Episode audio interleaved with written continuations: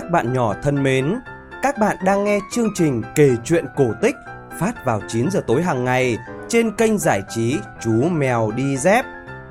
Chương trình phát trên cả hai nền tảng là Facebook và YouTube. Tối nay, chúng ta sẽ cùng nghe câu chuyện Bộ quần áo mới của Hoàng đế.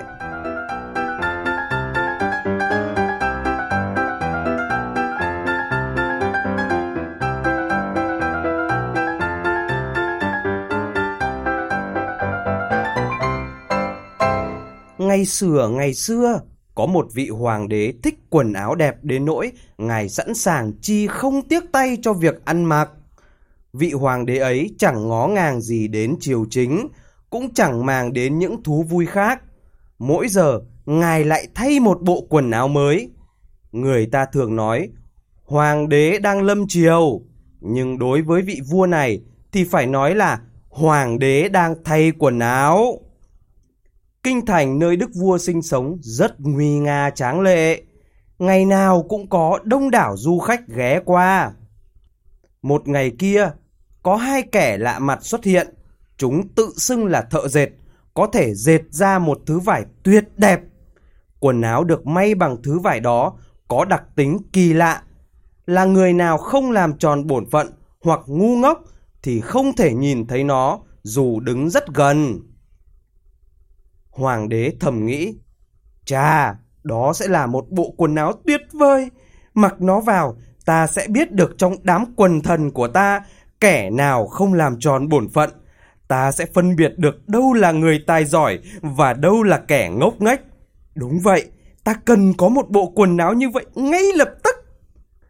Vị vua ban thưởng cho hai tên thợ dệt rất nhiều vàng bạc châu báu và yêu cầu chúng bắt tay ngay vào công việc. Chúng bày ra hai khung cửi rồi ngồi vào ra vẻ như đang dệt vải. Nhưng tuyệt nhiên chẳng có bất cứ thứ gì trên khung cửi. Chúng đòi bằng được loại tơ đẹp nhất, thứ vàng quý nhất. Có được rồi, chúng nhét tất cả vào túi riêng và giả vờ làm việc bên khung cửi cho đến tận khuya. Đức vua nóng lòng muốn biết công việc của hai tên thợ dệt đến đâu, nhưng khi nhớ đến đặc tính kỳ lạ của tấm vải, tự nhiên ngài đâm ngại. Ngài bèn phái thừa tướng đến xem trước. Đức vua thầm nghĩ, ông ta có thể đánh giá chính xác tấm vải trông như thế nào, vì ông là người thông minh và không ai đảm đương chức vụ giỏi hơn ông ta. Vị thừa tướng ngây thơ được cử đến gian phòng lớn, nơi hai tên thợ dệt đang làm việc. Lạy chúa, lão dương to đôi mắt và tự nhủ, ta chẳng thấy gì cả. Nhưng may mà lão kìm lại được, không thốt thành lời. Hai kẻ lừa đảo mời vị quan đến gần, chỉ vào khung cửi trống không và hỏi xem ngài thấy hoa văn màu sắc trên tấm vải có đẹp hay không. Lão thừa tướng đáng thương cứ dương to cặp mắt mà không thấy gì. Lão thầm nghĩ, trời ơi, chẳng lẽ ta lại là một kẻ ngốc nghếch? Hay ta không có năng lực đảm đương chức vụ của mình? Không, tốt nhất là ta không nên thú nhận là ta chẳng thấy tấm vải đó. Một trong hai tên thợ dệt lên tiếng hỏi. À, ngài không có nhận xét gì sao? Lão thừa tướng vội trả lời. "Ô, nó đẹp lắm, đường nét rất tinh tế. Lão vừa nói vừa ngắm nghía qua cặp kính. Hoa văn và màu sắc mới đẹp làm sao? Đúng vậy, ta sẽ về tâu với đức vua là ta rất hài lòng. Hai tên thợ trả lời, chúng tôi rất vui khi nghe ngài nói thế. Rồi chúng huyên thuyên mô tả đủ loại màu sắc và hoa văn có trên đời được dệt trên tấm vải. Lão thừa tướng lắng nghe như nuốt từng lời để còn về thuật lại cho hoàng đế. Lợi dụng cơ hội, hai tên thợ dệt lại xin thêm tiền, vàng, tơ, sợi để chi phí vào việc dệt vải. Sau đó, chúng vờ tiếp tục say sưa làm việc bên khung cửi. Chẳng bao lâu sau, nhà vua lại cử một viên đại thần khác đến xem vải được dệt như thế nào và khi nào thì xong? Giống như viên thừa tướng, viên đại thần ngắm nghía, nhưng ông ta cũng chẳng thấy gì ngoài khung cửi trống không.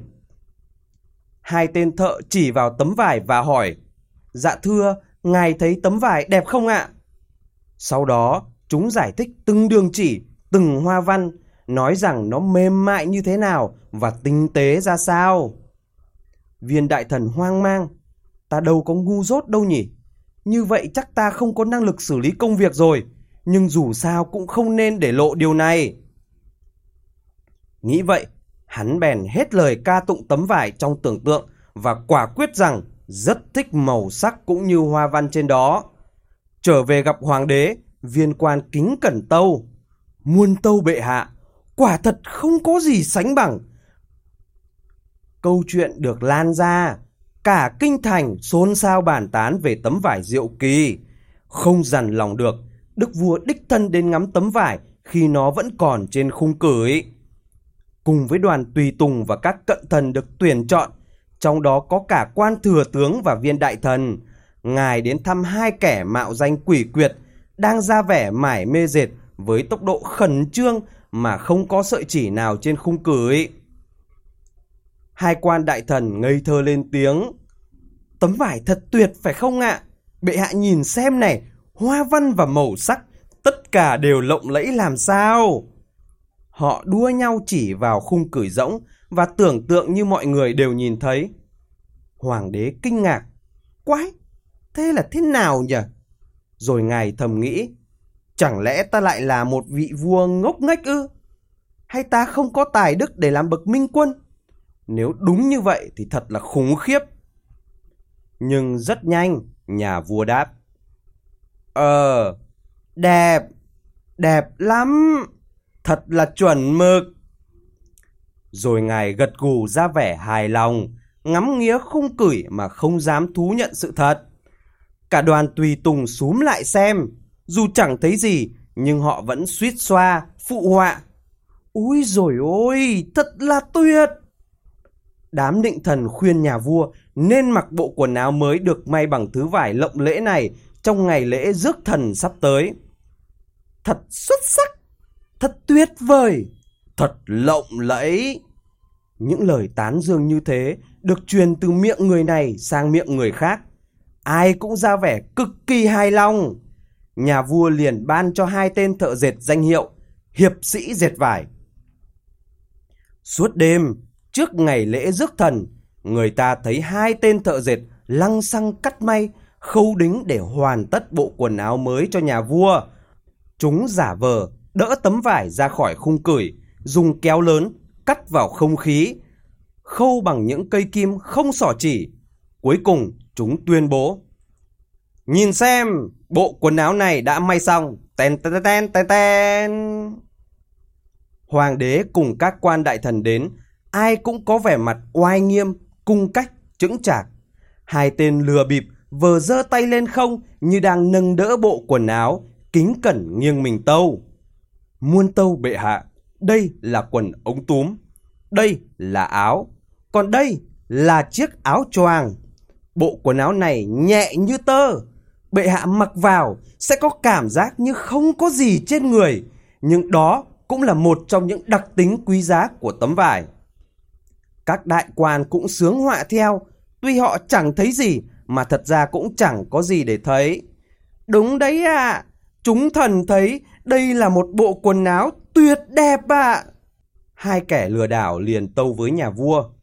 Muôn tâu hoàng thượng, cúi xin ngài cởi quần áo và đứng trước gương lớn để chúng thần mặc quần áo mới cho ngài.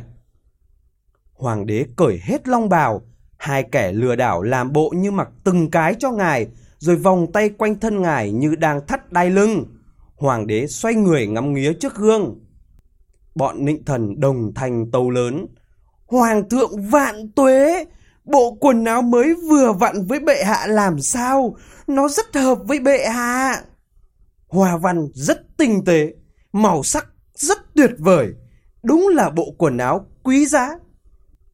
Quan trưởng lễ báo tin, muôn tâu bệ hạ, long tán đã đến.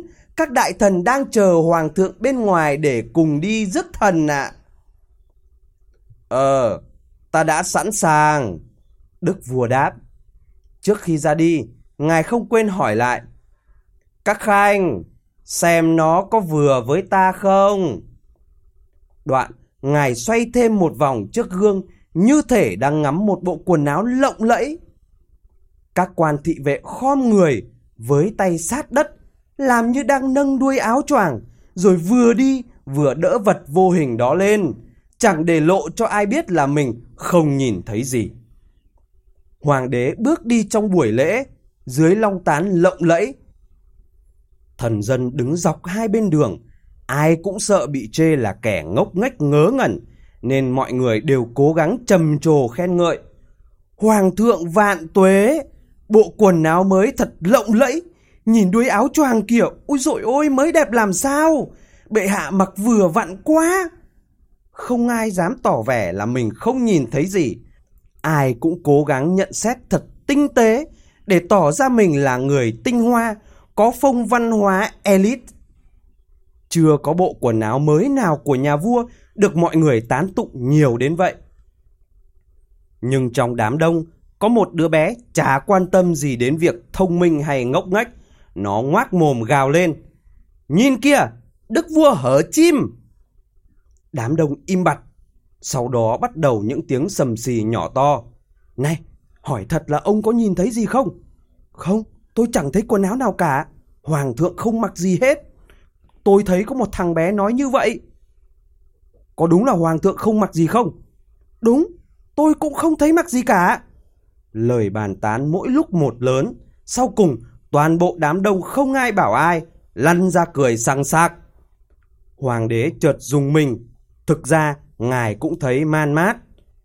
Hoàng thượng choáng váng vì ngài thấy hình như họ nói đúng, nhưng ngài nghĩ ta phải tiến hành cho xong nghi thức của buổi lễ đã. Vì vậy, nhà vua tiếp tục dạo bước, khuôn mặt thậm chí càng cố lộ vẻ tự hào. Đám tùy tùng theo sau không biểu lộ một chút cảm xúc nào, tay vẫn nâng đuôi chiếc áo choàng tưởng tượng. Tiếng cười của đám đông càng lúc càng vang dội. Còn hai tên thợ may thì sao? Dĩ nhiên, ngay sau khi nhà vua rời hoàng cung, chúng đã kịp ôm đống của cải cách xù, trốn đến một đất nước xa xôi khác, nơi mà nhà vua không bao giờ với tới được. Ở đó, chúng sống một cuộc sống vinh hòa phú quý.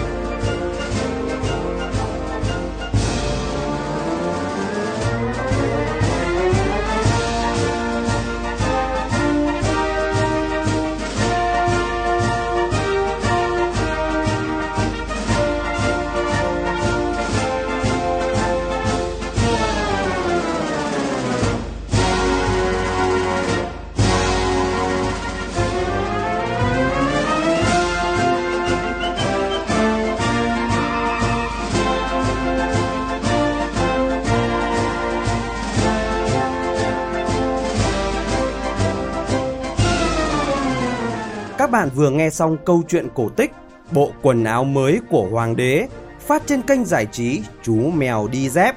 Chương trình kể chuyện cổ tích sẽ được phát sóng vào 9 giờ tối hàng ngày. Bố mẹ nhớ like và subscribe kênh để bé có thể cập nhật những câu chuyện cổ tích mới nhé. Còn bây giờ, xin chào và chúc ngủ ngon.